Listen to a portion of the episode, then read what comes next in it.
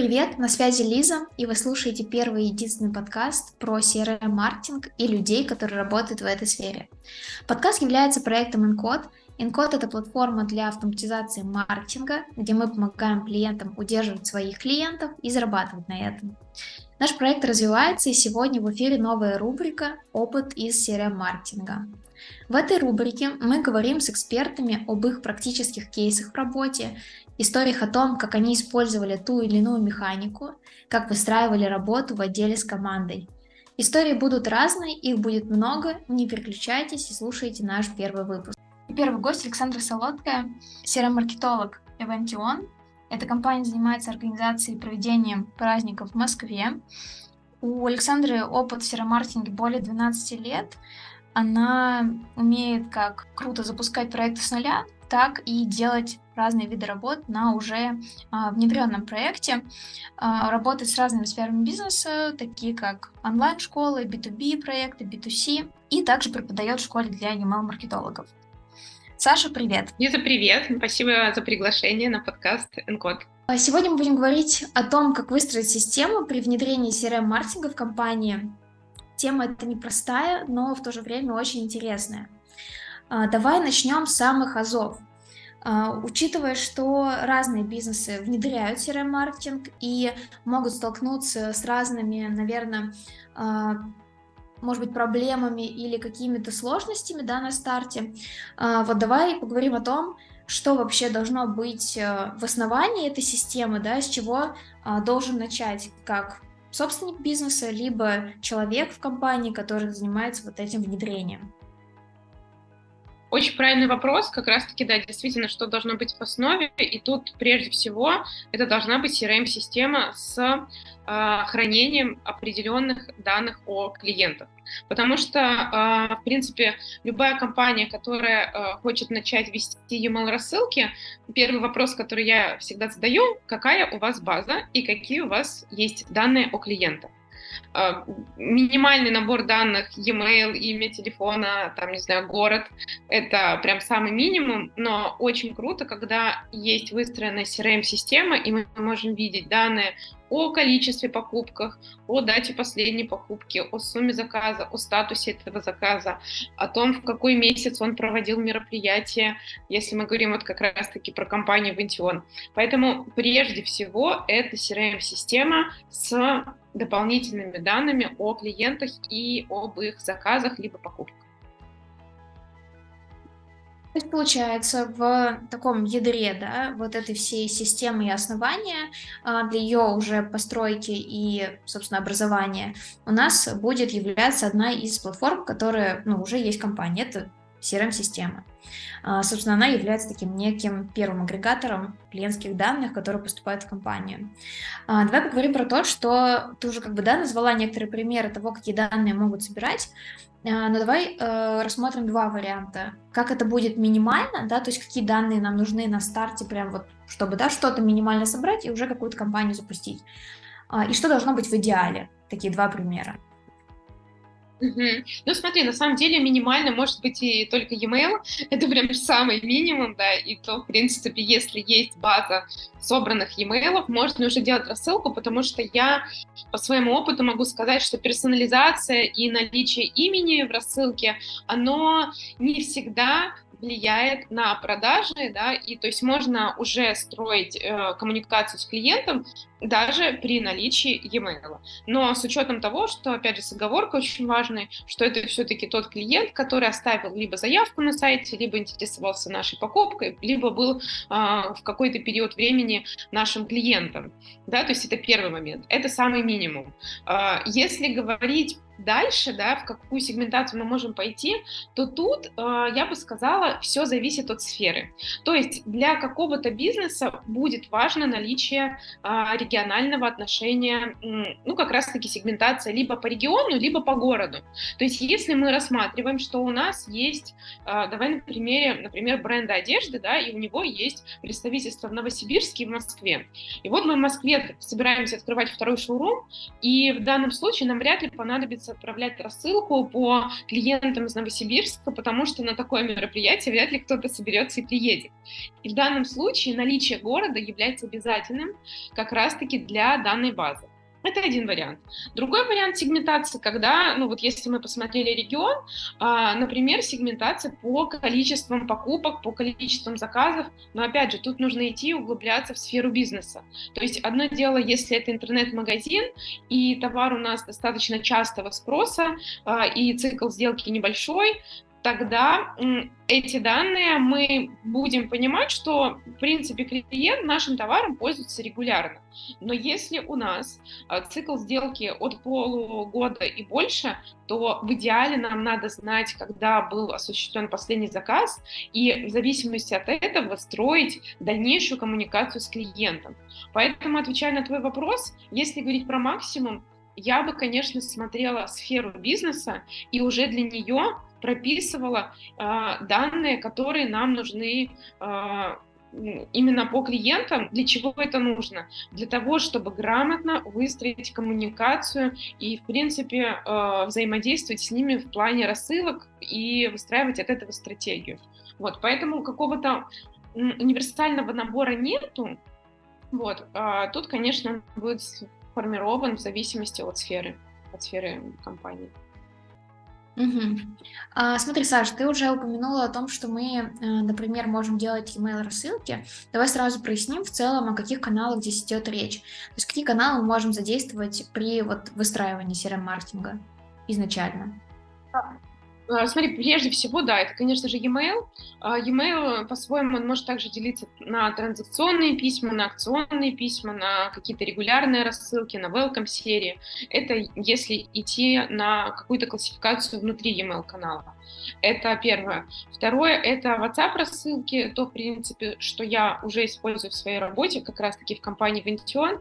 И дополнительно это э, смс-ки, но смс-ки, опять же, не для каждой сферы они нужны, и э, тут тоже нужно смотреть, например, э, какие у нас есть данные клиентов, да, и в каком случае мы можем отправить им смс. -ку. Например, если это онлайн-школа, и у нас идет регистрация по номеру телефона, e-mail и имя пользователя, мы можем отправить человеку смс э, со ссылкой на вход э, в вебинарную комнату, да, и уведомить его, что там вебинар начнется через час. Да, это будет актуально.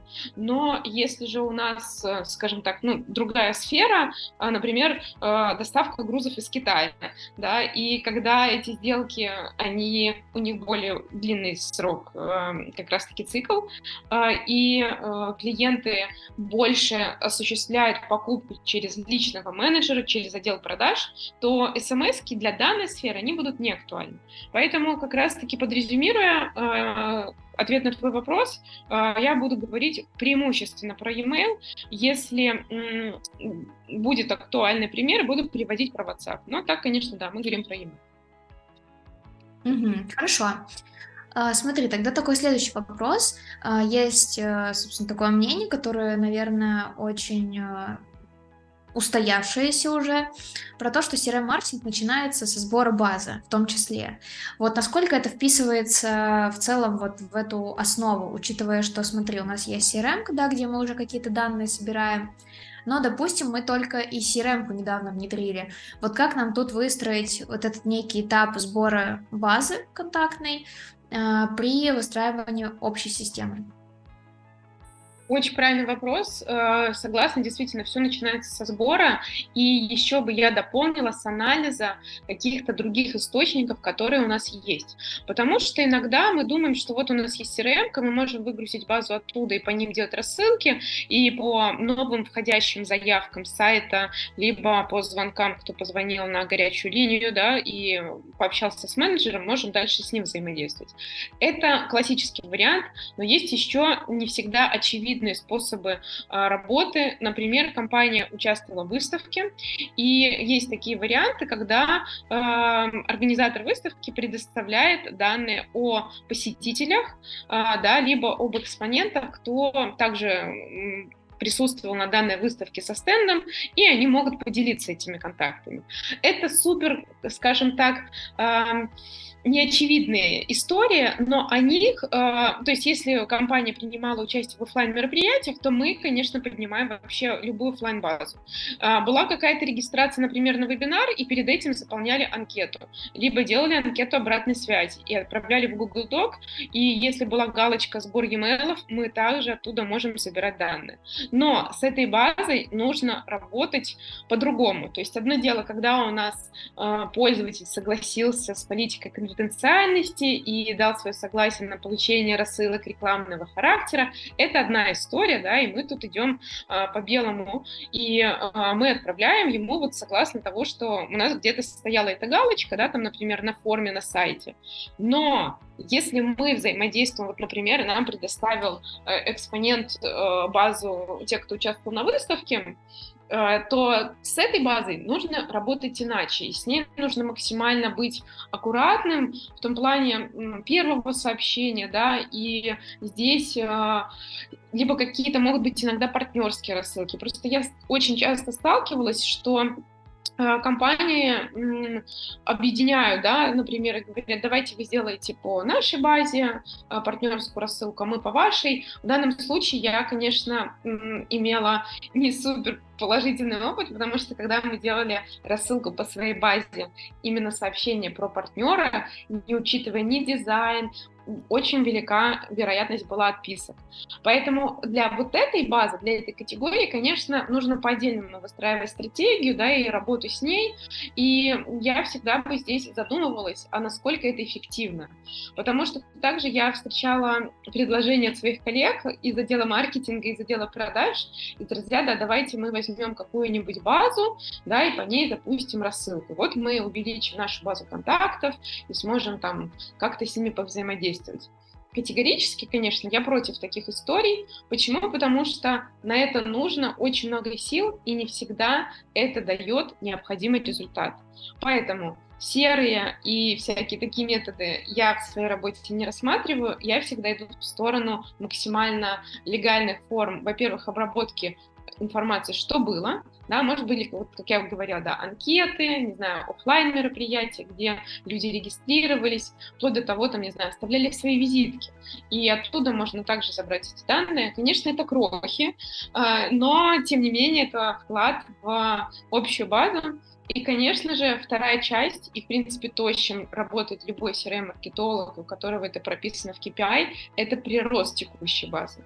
Прирост мы, конечно же, рассматриваем с точки зрения лид-форм, сборов э, на сайте, либо проведения каких-то мероприятий, которые будут э, своей целью иметь не столько э, продать что-то дополнительно, а, например, собрать дополнительные контакты. Как в свое время у меня был опыт, мы проводили вебинары, они были бесплатные с экспертами рынка для того, чтобы собрать большее количество базы, привлечь новую аудиторию как раз-таки на эксперта, на интересную информацию, ну и затем мы уже их использовали в своих коммуникациях и рассказывали уже о компании, о товаре и делали какие-то продающие рассылки. Вот, поэтому тут э, я бы разделила, ну, если подрезюмировав, да, как раз-таки действия на два направления. Первое – это работа со старой базой и привлечение новой. И тут иногда я считаю, что не всегда, да, но чаще получается так, что лучше потратить свои силы на то, чтобы собрать новую аудиторию, более живую, чем пытаться как-то реанимировать старую и вот придумать, как с ней взаимодействовать, потому что там есть свои риски, сто процентов. Угу. Хорошо, Саш. Да, я тут с тобой полностью согласна, что касается сбора базы. И в целом, наверное, хотела бы, так сказать, резюмировать нашу первую часть. Получается, что помимо сбора базы, э, обоих вариантов, которые ты назвала, нам также нужно выбрать какую-то основную систему. В нашем случае это может быть CRM. -ка. Но, кстати, хочу здесь спросить тебя, э, насколько здесь CDP уместно использовать в качестве такого ядра. Э, я сталкивалась с разными вариантами. Кто-то завязывает на CDP, кто-то на CRM. Думаю, что тоже зависит от э, каких-то вводных данных, которые компания имеет на старте. Да, я согласна, что это прежде всего вводные данные, но вот как раз-таки я на своем опыте в компании Vention у нас э, немного другая система. Мы у нас изначально CRM-система была выстроена, и только к CRM мы подкрутили CDP. То есть через CDP мы можем делать определенные выгрузки сегментов, обогащая их данными из каких-то внешних источников. Э, и данная система, она, на мой взгляд, более э, работоспособная, чем когда мы построили CDP, и потом думаем, как нам к CDP при, при, присоединить CRM. Поэтому тут, знаешь, да, что, что было первее, да, курица или яйцо, то э, я считаю, что сначала нужна CRM, и только потом уже CDP платформа. Угу. Окей, хорошо. Ну, хорошо, что мы это сразу обсудили. Вот. И третье, получается, что лучше на старте выбрать какой-то, ну, один или несколько каналов. Э, в нашем случае мы там, да, больше склоняемся к e-mail, а, и потом уже отталкиваться, опять же, от э, либо сферы бизнеса, либо от, э, собственно, самих клиентов, где им проще получать какую-то коммуникацию от вас. Давай двигаться да, дальше. Я я, наверное, знаешь, что тут еще, Лиза, дополню момент такой, а, который, мне кажется, достаточно важный. А, я его использую как раз-таки на старте а, выстраивания коммуникации в зависимости от Custom Journey Map, именно движения клиента. Потому что иногда поведенческие паттерны наших клиентов, они должны лежать в основе на ну, наших коммуникаций, да, то есть где-то при наличии, там, не знаю, мобильного приложения будет достаточно пуша, а в каких-то сферах это будет e-mail. Поэтому тут я бы еще вот если а, человек приходит в компанию с нуля, да, либо продумывает все это изначально, а, с чего начать, да, мне кажется, первый пункт это как раз-таки отрисовать Customer Journey Map, путь движения клиента и разбить его на разные этапы, да, то есть от момента еще до того, как он узнал о нашей компании, о нашем продукте, еще с ним никак не взаимодействовал, до первого взаимодействия и уже перехода на следующий путь постоянного клиента. Поэтому я бы еще вот сюда этот пункт исследовательски бы точно включила. Угу. То есть получается четыре варианта а, того, что надо сразу учесть. Это получается Customer Journey Map. А, второе это сбор базы, да, как а, офлайновскую, которая уже есть, либо могла быть, так и онлайновский сбор, да, который нас обогатит свежими более данными взять что-то за основу. А, в примере, да, мы разобрали CRM-систему. И последнее, да, это определиться с каналом, опять же, в зависимости от а, пути клиента, да, как он с, вами, с вашим бизнесом взаимодействует. А, следующий да. наш вопрос или, так сказать, тезис, который мы хотели бы обсудить, да, это с какими этапами э, придется взаимодействовать, собственно, тому, да, кто выстраивает э, CRM-маркетинг.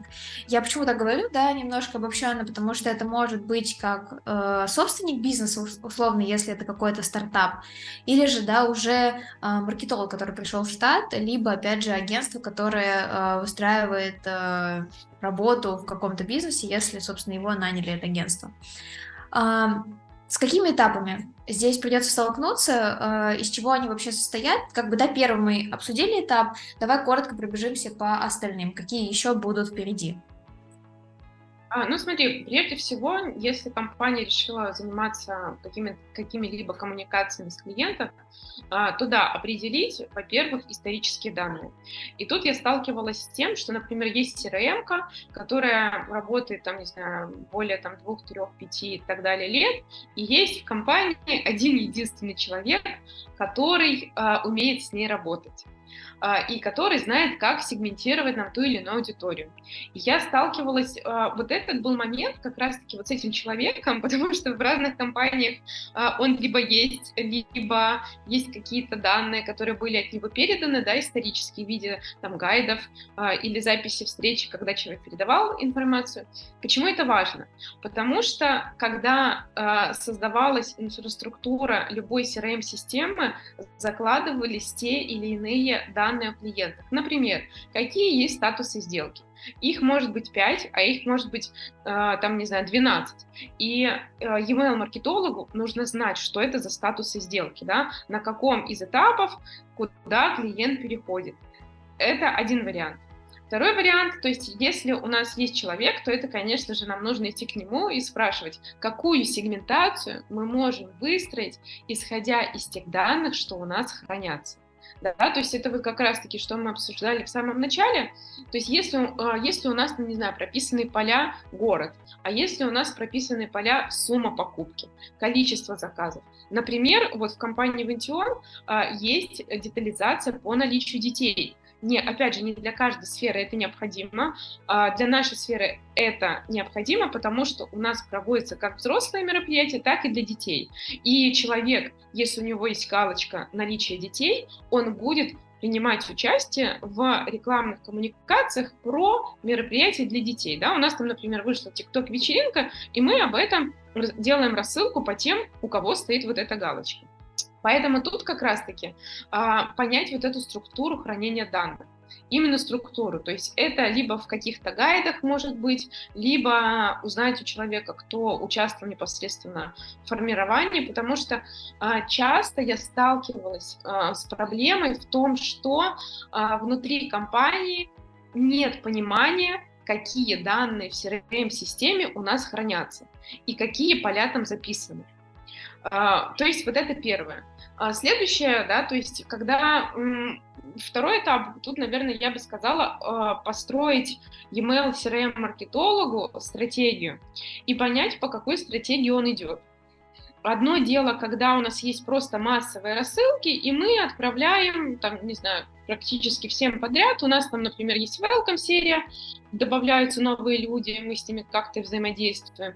Есть э, старая база без сегментации, такое очень часто бывает, что э, действительно при э, сборе базы никто не думал о том, что нам нужно вносить какие-то дополнительные поля, и просто собиралось это все в один документ, там, либо в CRM-систему.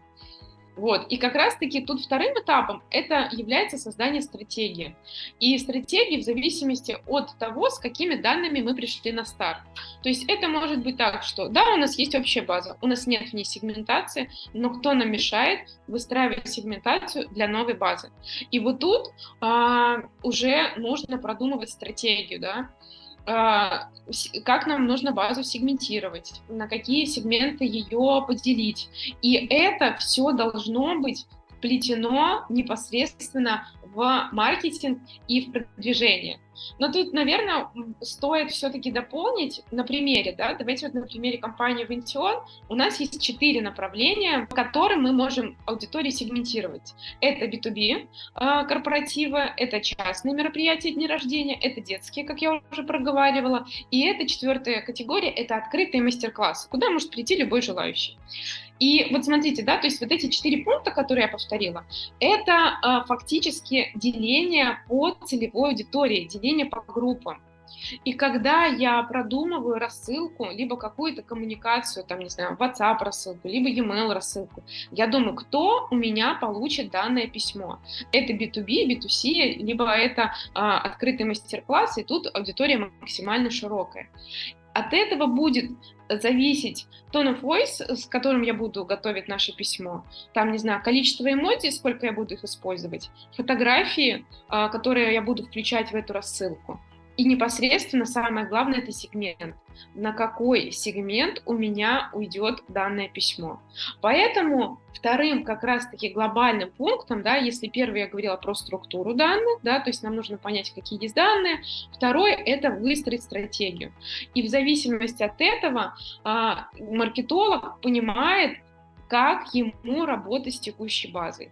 То есть либо он обогащает дополнительными данными текущую базу, либо есть уже возможность сегментировать их каких, каким-либо образом, да, а, либо как раз-таки продумать о том, что как мы можем в будущем собрать базу уже с обогащенными данными и в зависимости от этого подстраивать наши коммуникации согласно сегментации клиентов. Я думаю, я ответила на твой вопрос. А, ну да, да, это можно считать вторым этапом и нужно, да, потому что это, собственно, логично вытекает из первого э, про, собственно, да, создание стратегии. Я, э, наверное, еще немножко другое имела в виду, да, что можем здесь добавить в виде этапа, это как, э, наверное, какие-то, может быть, технические этапы в плане интеграции, либо там, например, Создание команды, то есть хочу вот э, пробежаться по вот этим этапам, которые ждут компанию, да, при внедрении серомаркетинга, чтобы просто понимать, а, собственно, да, к чему готовиться. То есть у нас есть работа с данными, получается, да, как э, минимально собрать то, что есть, да, и потом уже из этого сформировать стратегию или, может быть, да, что-то добавить, что еще нам нужно собрать, чтобы осуществить эту стратегию. А что дальше? Какие еще остаются этапы? Очень классно, да, спасибо за уточнение. Действительно, смотри, а, мы тоже думаем про ресурсы, которые у нас есть. А, бывает так, что человек приходит в компанию, ему говорят, все, теперь ты занимаешься email-рассылками, вот у нас есть CRM, а вот у нас есть старая система, отправляй. И вот действительно человек становится, скажем так, перед выбором, с чего начать. То есть, да, вот мы проговорили структуру, я здесь достаточно большое внимание уделяю команде. И мой личный подход в email-маркетинге является в том, что задачу нужно делить на этапы. У нас есть э, задача, например, формирование акционной рассылки, и эту задачу можно разделить на несколько подзадач. Первое – это формирование сегмента под нее.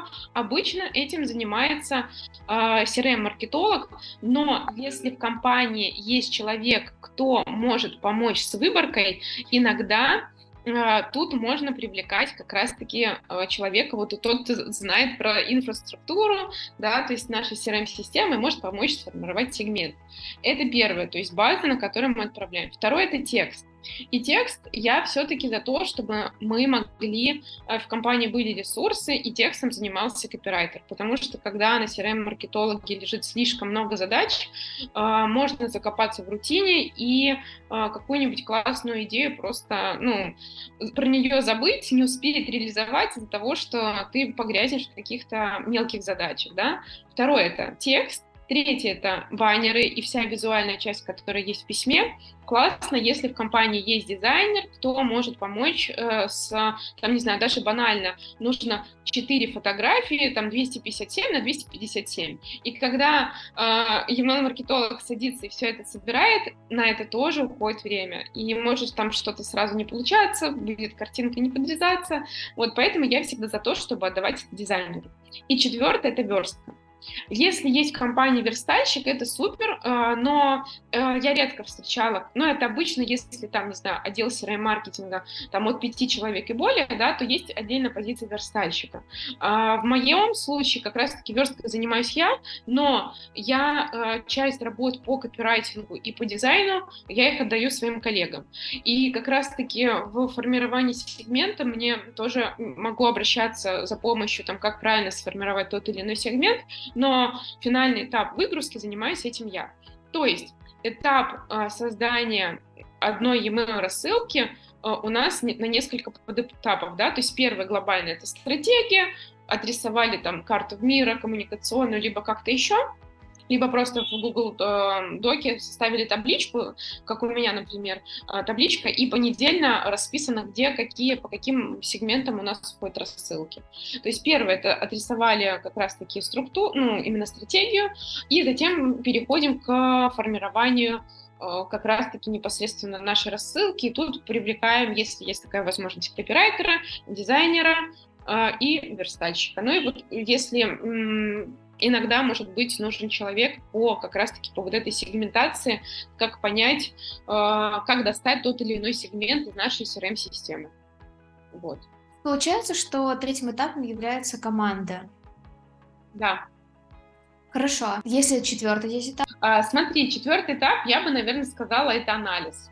Анализ и все, что связано с АБ-тестированием, с тестированием гипотез, э, потому что любая какая бы классная стратегия ни была, в email-маркетинге она должна так или иначе подвергаться каким-то интересным тестированиям. А, с точки зрения мы провели, там, не знаю, АБ-тест на тему письма, но это самое простое, что мы можем сделать. Либо там а, взяли поменяли сегменты местами, да, и посмотрели, как реагирует на тот или иной контент другой сегмент.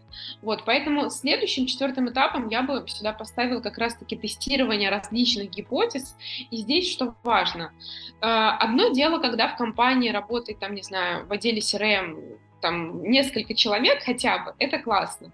А, но когда один человек, то тут нужно себе ставить максимально реалистичный план.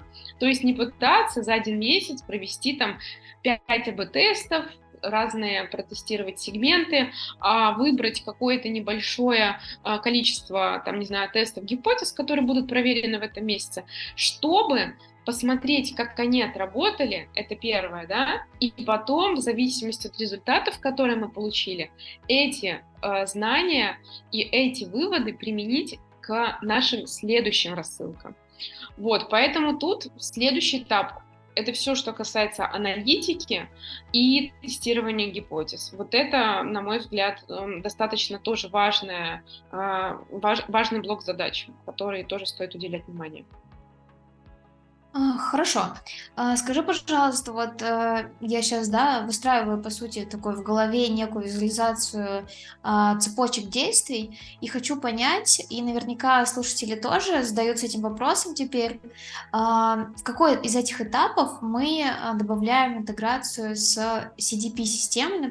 Смотри, тут опять же в зависимости от того, на каком этапе в компании обстоят дела. То есть может быть так, что у нас в компании уже есть какая-то CDP-платформа, через которую делаются рассылки, да, и мы смотрим, удовлетворяет она нашим текущим задачам и нашей стратегии развития.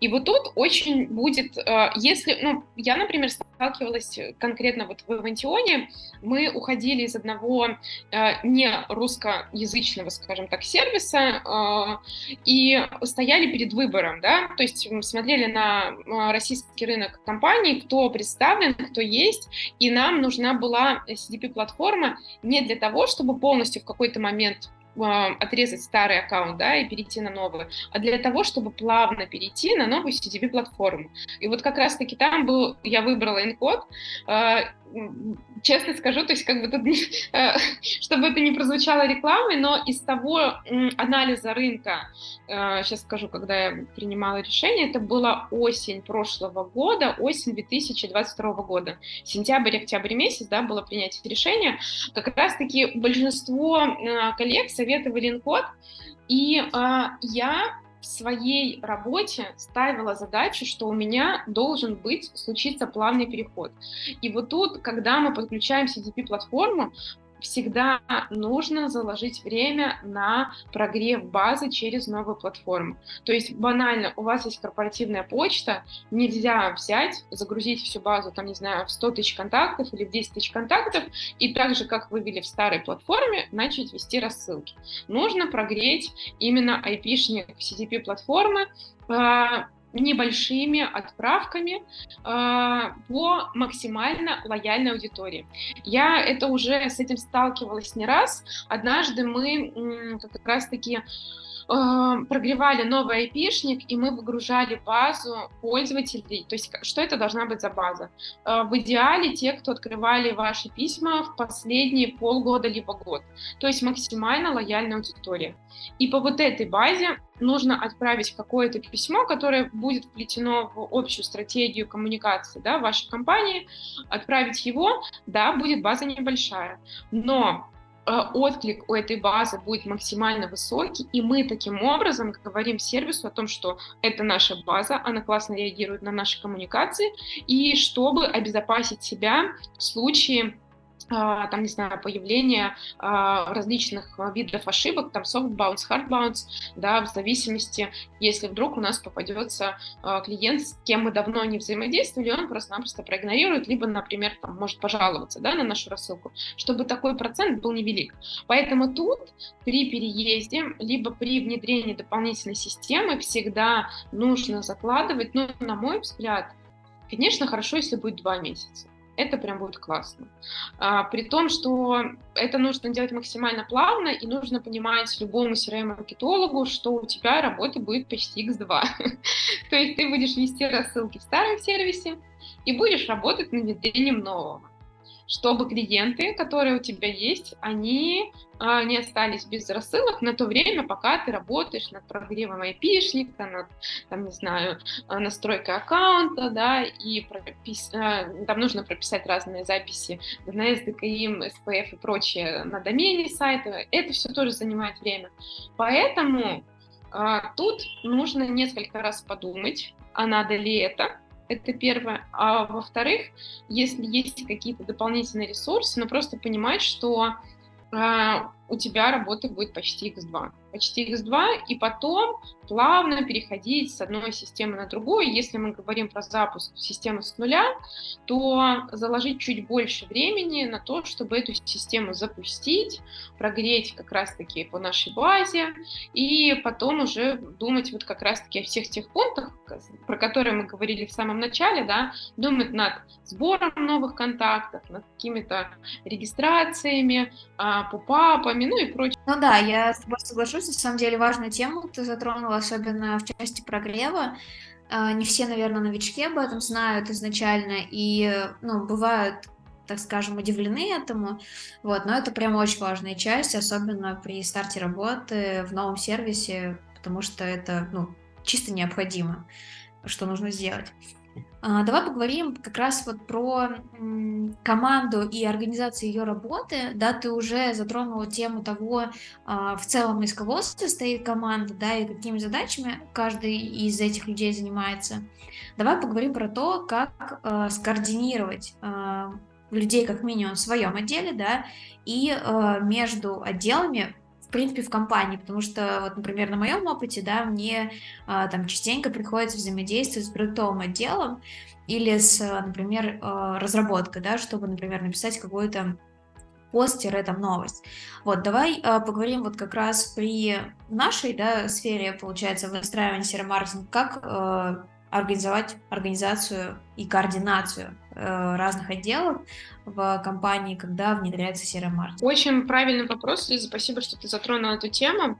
А, на самом деле, вот это, на мой взгляд, достаточно важная часть координации работы, я начну именно между отделами.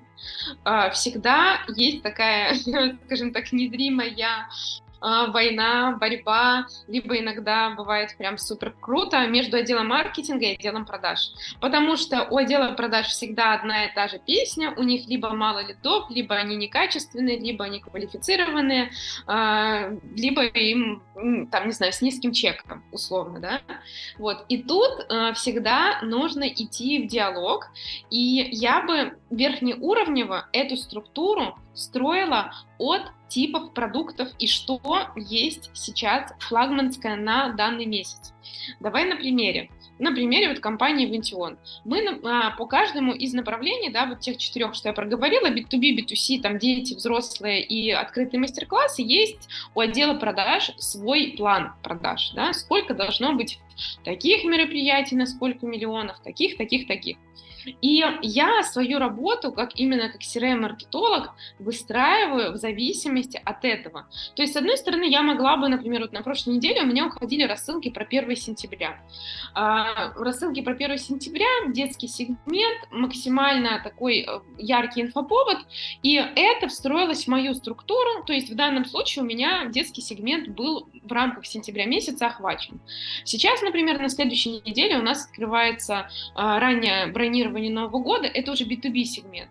И я продумываю, что необходимо моему отделу продаж да, предоставить новые лиды именно по данной теме, потому что раннее бронирование, оно сейчас супер актуально и уже поступают без каких-либо маркетинговых коммуникаций звонки в компанию. То есть прежде всего нужны встречи между отделами.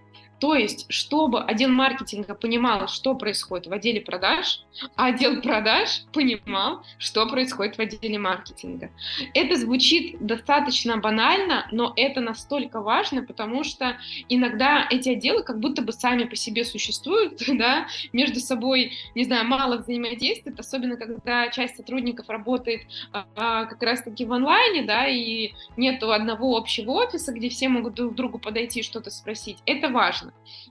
Поэтому тут, а, а это какие-то еженедельные планерки, короткие встречи, где каждый поделился, что у кого происходит, да, у кого что в фокусе. И тут я тоже, бывает, к отделу продаж, перед тем, как создать ту или иную рассылку, я к ним прихожу, ребята, а что у вас сейчас спрашивают? Что чаще всего у людей на слуху? Потому что мы, например, из отдела маркетинга можем чего-то не знать, а это люди на первой линии, они общаются с клиентами каждый день, они знают, что у людей болит, да, что для них актуально.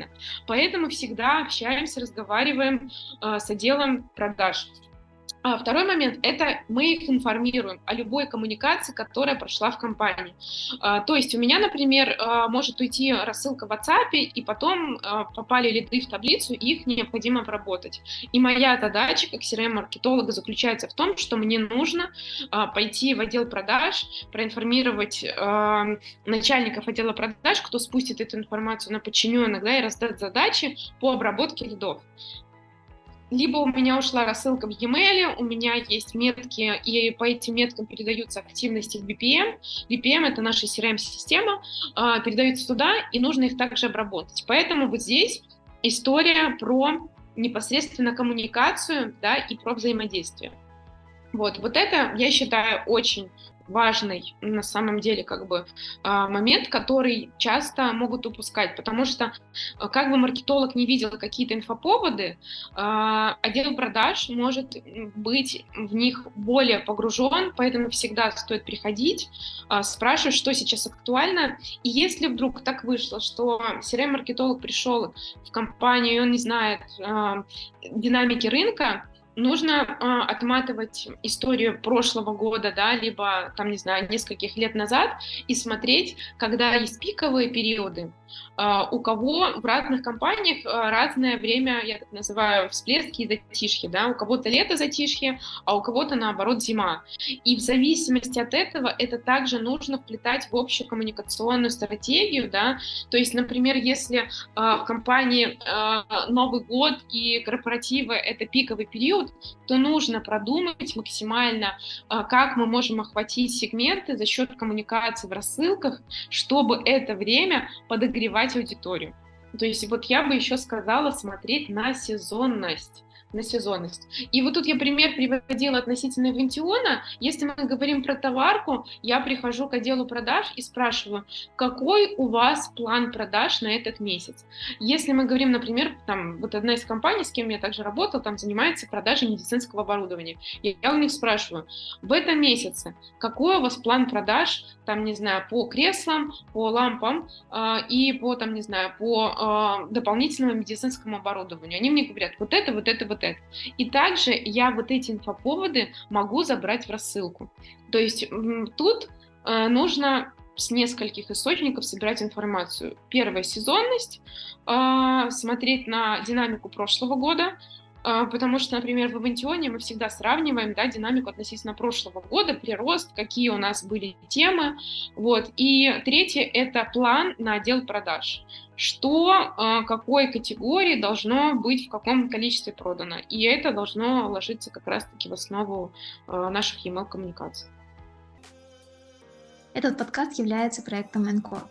Encode — это платформа для автоматизации маркетинга, где мы помогаем разным бизнесам настраивать коммуникацию с клиентами через e-mail, SMS, пуши либо WhatsApp.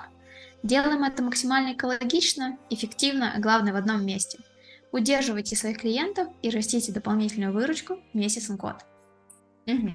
Ну, то есть получается, если подвести э, такой некий краткий итог да, твоей речи, э, можно сразу отметить, что, во-первых, нужно договариваться как минимум э, и как максимум да, с отделом продаж, особенно для маркетинга, потому что это такая, наверное, э, самая плотная связь между отделами в компании.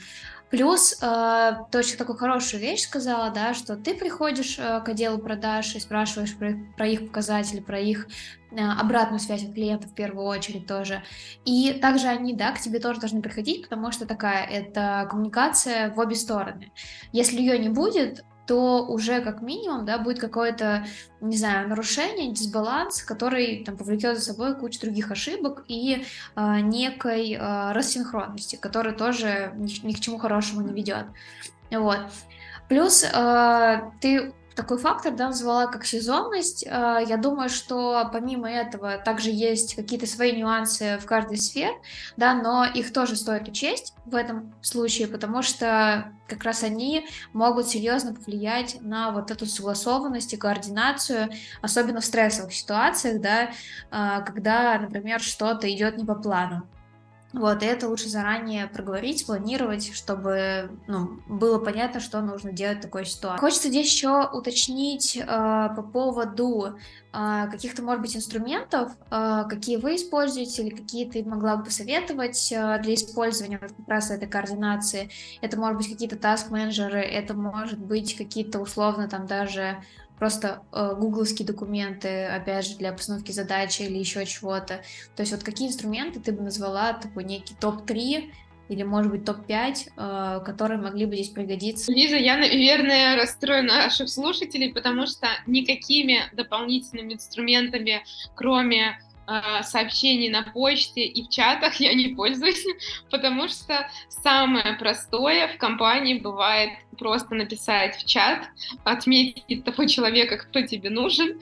Вот, поэтому тут все максимально просто. Действительно, просто должны, ну, на мой взгляд, а, как, ну, это самое такое простое, быть чаты, в которых должны присутствовать как руководители отдела, так и те э, люди, которые отвечают, например, за обработку заявок чтобы на каких-то общих собраниях не было рассинхрона, да, то есть не было того, что, э, потому что все, бывает, складывают какие-то ощущения из той информации, которую они получают.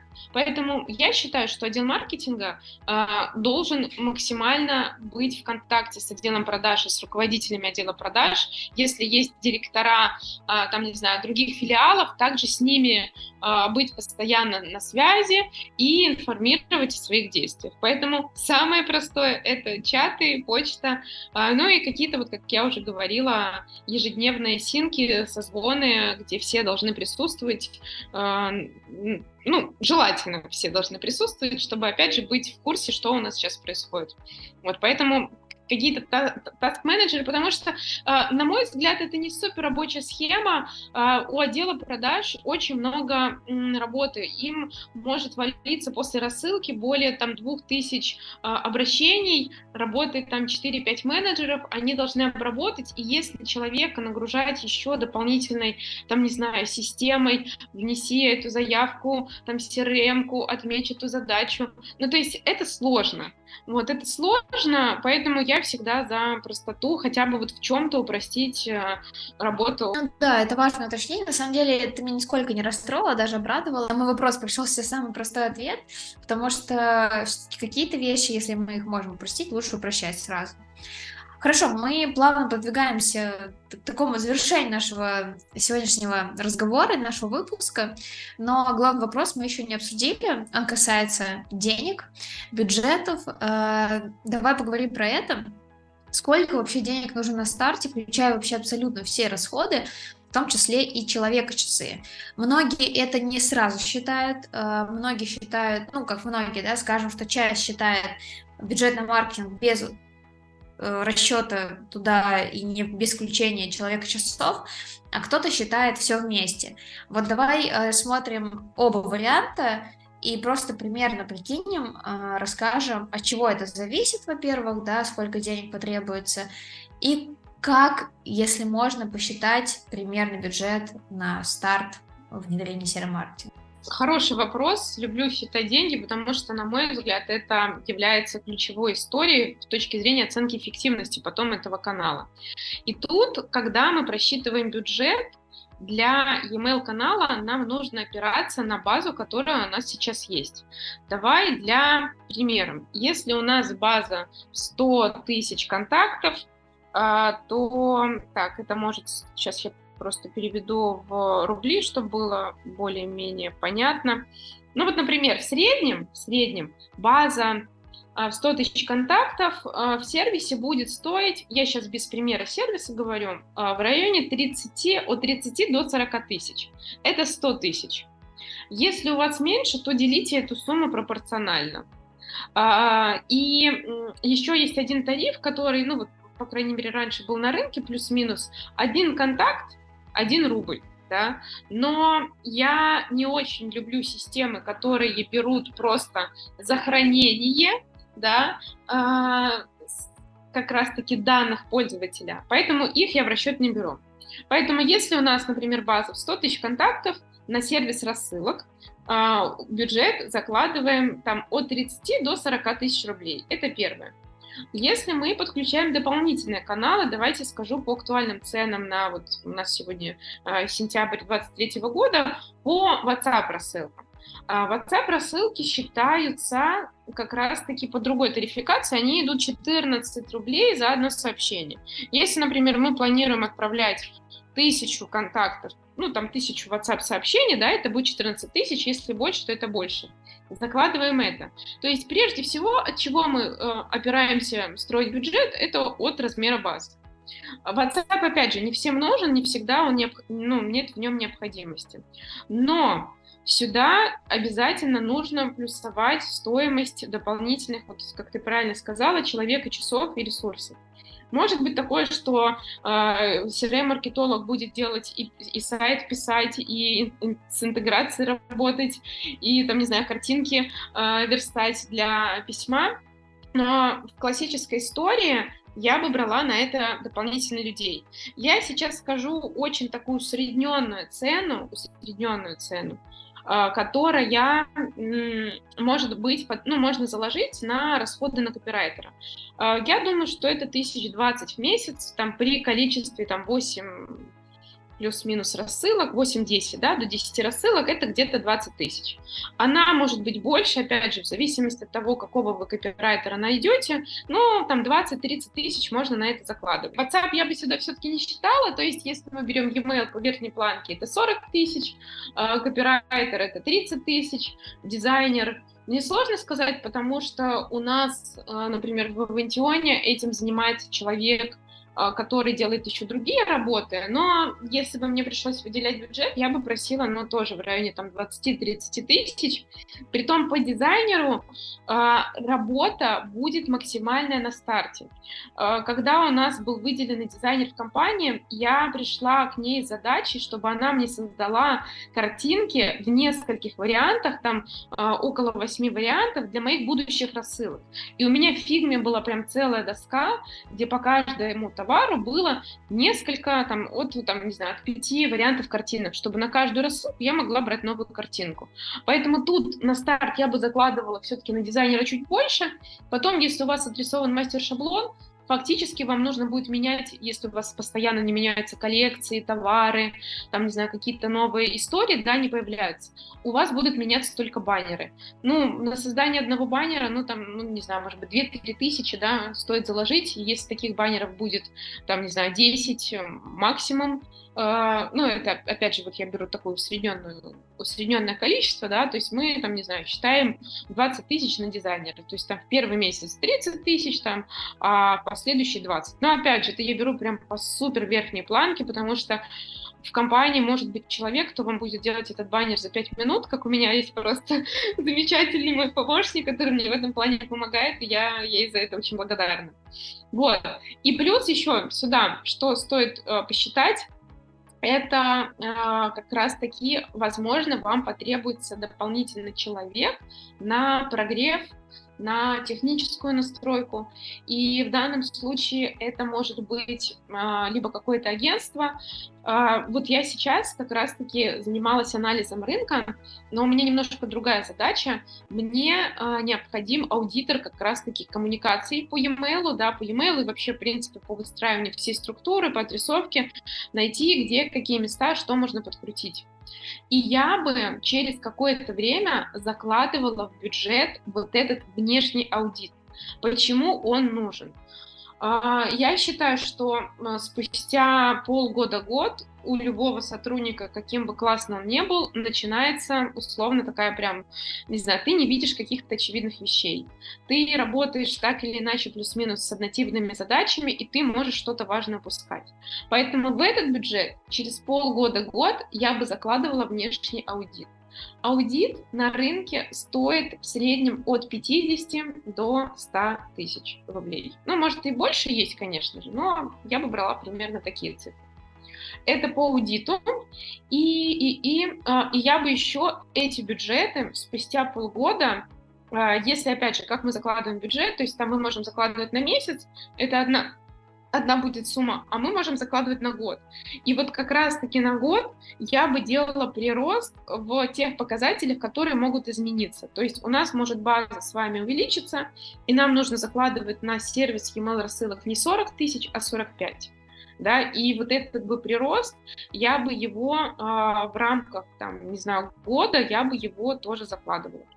Вот, поэтому какие у нас категории, давайте подрезюмирую. Это, а, ну и, конечно же, самое главное, не сказала, это непосредственно э, работа CRM-маркетолога, ну, тут по рынку сложно сказать, какие цифры есть. Это в зависимости, опять же, от компетенции сотрудника. Я боюсь пока называть какие-то суммы, но есть классная история, о которой многие компании не задумываются, о том, что всегда можно посотрудничать с какой-нибудь онлайн-школой email-маркетологов и договориться с ними на стажера. А, стажер вам будет стоить либо бесплатно, либо, там, не знаю, у меня был опыт, я находила для компании стажера за 10 тысяч рублей в месяц, которому вы можете передать какие-то рутинные задачи, а, по настройке, там, не знаю, по верстке, а, по там, отрисовке какой-нибудь схемы мира, да, и у вас будут высвобождены руки, а, у вас, я имею в виду, как у CRM-маркетолога, на то, чтобы думать над более какими-то важными стратегическими задачами. Вот, поэтому я бы еще рассматривала такую возможность, но, опять же, тут, как говорится, как договоритесь, да, но могу сказать, именно как преподаватель в школе email-маркетологов, что много ребят готовы работать за небольшие деньги, а, либо прям вообще бесплатно, но бесплатно я бы не брала этих людей, а именно те, кто готов за небольшие деньги, для них важен опыт. Им важно попробовать, посмотреть, как что устроено изнутри. Поэтому тоже мой совет компаниям смотреть в эту сторону, брать стажеров на подобного рода задачи. Вот, надеюсь, Лиза, я э, смогла ответить на твой вопрос про, про бюджет, про людей. Саш, спасибо большое за бюджет, потому что в целом ты очень э, так скажем, ровно и круто, четко все разложила. Я хочу, наверное, финально такую штуку сказать и в целом, э, наверное, рассказать э, нашим, да, там, новичкам, либо уже среднячкам, медлам, маркетологам, тем, кто слушает этот подкаст, по поводу окупаемости CRM-маркетинга, потому что все-таки вложение, да, это э, такой больше ресурс, как некая э, инвестиция, когда можно отбить эти деньги. Ответь, пожалуйста, на наш главный вопрос. По твоему опыту, сколько времени нужно для того, чтобы начать зарабатывать CRM-маркетинг? Слушай, на самом деле может быть так, что там, не знаю, в первую неделю после первых рассылок, если вы отправили промокод ну вот, например, там на 15% э, скидки на ваш ассортимент, и у вас э, чек, э, либо товар, который с достаточно быстрым циклом принятия решения, да, то есть это сделки, которые там, не знаю, до 100 тысяч, либо там до 10 тысяч, да, то есть мы можем от этого делить, то результаты могут быть практически сразу. Это первое. Но а, считать результативность канала я бы все-таки садилась в рамках месяца, потому что e-mail это а, про выстраивание долгосрочных отношений, и тут тоже важно понять, что прошла первая рассылка, все мы бежим в Google Analytics, смотрим метки, электронную коммерцию, сколько было куплено, да, сколько было продаж. Если мы видим ноль, нас это расстраивает, и мы а, думаем, вот все, как бы у нас рассылка прошла, результата с ней не было. Но тут не стоит, э, во-первых, расстраиваться, а во-вторых, э, все-таки лучше смотреть статистику в рамках месяца. И я по своему каналу также смотрю статистику в рамках месяца, э, и практически, э, даже не практически, всегда e-mail окупается. Единственное, у меня может WhatsApp выйти в ноль, да, э, но чаще всего он окупает полностью все расходы, и плюс есть дополнительная прибыль по этому каналу. Поэтому э, тут э, может быть такое, если не очень дорогой дорогой товар быть результат практически сразу, на первой неделе. А, плюс, если вы, например, запустили welcome серию, там, не знаю, получи промокод, подпишись на нашу рассылку, получи промокод. Вот это, кстати, а, такой лайфхак для большинства CRM-маркетологов. А, у меня вот этот попапчик висит на сайте, и каждый месяц он мне приносит результаты. Я один единственный раз настроила автоматизацию, продумала промокод, логику цепочки, и каждый месяц я по нему вижу результаты. И там в деньгах такая сумма, которая перекрывает все расходы на e-mail маркетинг, на оплату сервиса, там, не знаю, на какие-то дополнительные моменты, да, и это тоже очень классно работает. Поэтому э, мой совет смотреть не сразу, да, можно сразу, потому что бывает хочется, сколько там было покупок, не было покупок, да, но пусть это не расстраивает новичков на старте, а посмотреть в рамках месяца. Иногда для того, чтобы прокачать ту или иную базу, нужно чуть больше времени. И тут мы тоже, опять же, опускаемся чуть ниже, да, смотрим специфику, что за товар, а как работает отдел продаж. Может быть, нужно больше времени на принятие решения. Поэтому не расстраивайтесь, если не увидите результаты сразу, ну и анализируйте результаты хотя бы раз в месяц. А, чаще можно, но раз в месяц этого будет достаточно. Да, я тут еще со своей стороны тоже добавлю. Действительно, сроки окупаемости могут быть максимально разные, а, потому что у нас, например, да, там тоже есть кейсы в компании, когда клиенты купили сервис там буквально за несколько рассылок, и как бы если считать в разрезе стоимости сервиса и одной рассылки, то как бы эта сумма сразу же э, окупается. Но надо здесь понимать, что да, здесь не учитываются расходы на саму команду, вот, но если все же посчитать за месяц, я думаю, это вполне себе как раз окупается, потому что, ну, я сейчас говорю только про одну рассылку, а таких рассылок может быть, не знаю, несколько десятков за месяц в зависимости, опять же, от сферы. А, давай тогда да, подведем, наверное, итог нашего сегодняшнего разговора. Мне кажется, очень интересный получился подкаст на тему внедрения серомаркетинга, в целом, из чего это внедрение состоит. Мне кажется, мы все основные моменты разобрали, и это действительно сможет помочь э, ребятам, которые хотят внедрить серомаркетинг. Э, что бы ты могла сказать о подведении итогов? А, на подведении итогов а, я, во-первых, хочу за тебя еще раз поблагодарить за то, что пригласила и а, дала возможность поделиться как раз-таки своим опытом и видением. Тут я могу сказать, самое главное для CRM-маркетологов — это идти в комьюнити и общаться с такими же э, CRM-маркетологами, как и вы. Потому что, когда ты понимаешь, что у кого происходит, у кого какие показатели, э, это необходимо вообще для понимания, как у кого работает. И тут классно делиться э, интересными кейсами, информацией, поэтому изучайте прежде всего вообще эту сферу и идите э, дружить, там, не знаю, э, пишите какие-то вопросы, узнавайте детали, в чатах общайтесь, да, это чтобы вы были в курсе, что сейчас на рынке происходит, что сейчас вообще в тенденции. Второй момент – это думайте в сторону того, что какие задачи вы можете делегировать. Мое э, искреннее убеждение, чтобы вырасти, нужно освободить себя максимально от рутинных задач, которые забирают ваше время. Я к этому пришла не сразу, вплоть до того, что я расписывала, сколько времени у меня уходит на какую задачу. И если я вижу, что у меня, там, например, верстка занимает 3 часа, лучше я найду человека, кто это сделает за час, да, и э, мы выделим в компании на него деньги. Поэтому смотрите, что вас в ваших задачах вдохновляет, что является вашим любимым делом, что забирает ресурсы, и на это либо находите на подряд, либо вот как я предложила идею, да, обращайтесь к школам email-маркетологов, просите у них стажеров. А, в этом плане а, это будет полезно а, не только для вас, да, но и для новичка в этом рынке, чтобы он познакомился с как это устроено в компании изнутри. И последний момент, который тоже считаю последний, скажем так, по очереди, но не последний по значимости, это взаимодействие в команде в команде, в отделах продаж а, и, в принципе, выстраивание коммуникаций, потому что очень многое лежит на том, а, что вы говорите, что вы, какую информацию вы доносите до своих коллег. И если у вас есть классные результаты, расскажите о них на общем собрании.